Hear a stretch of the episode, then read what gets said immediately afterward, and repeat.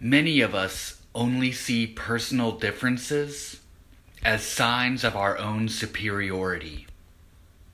We're quick to ridicule or condemn thoughts, words, and actions we don't agree with or understand.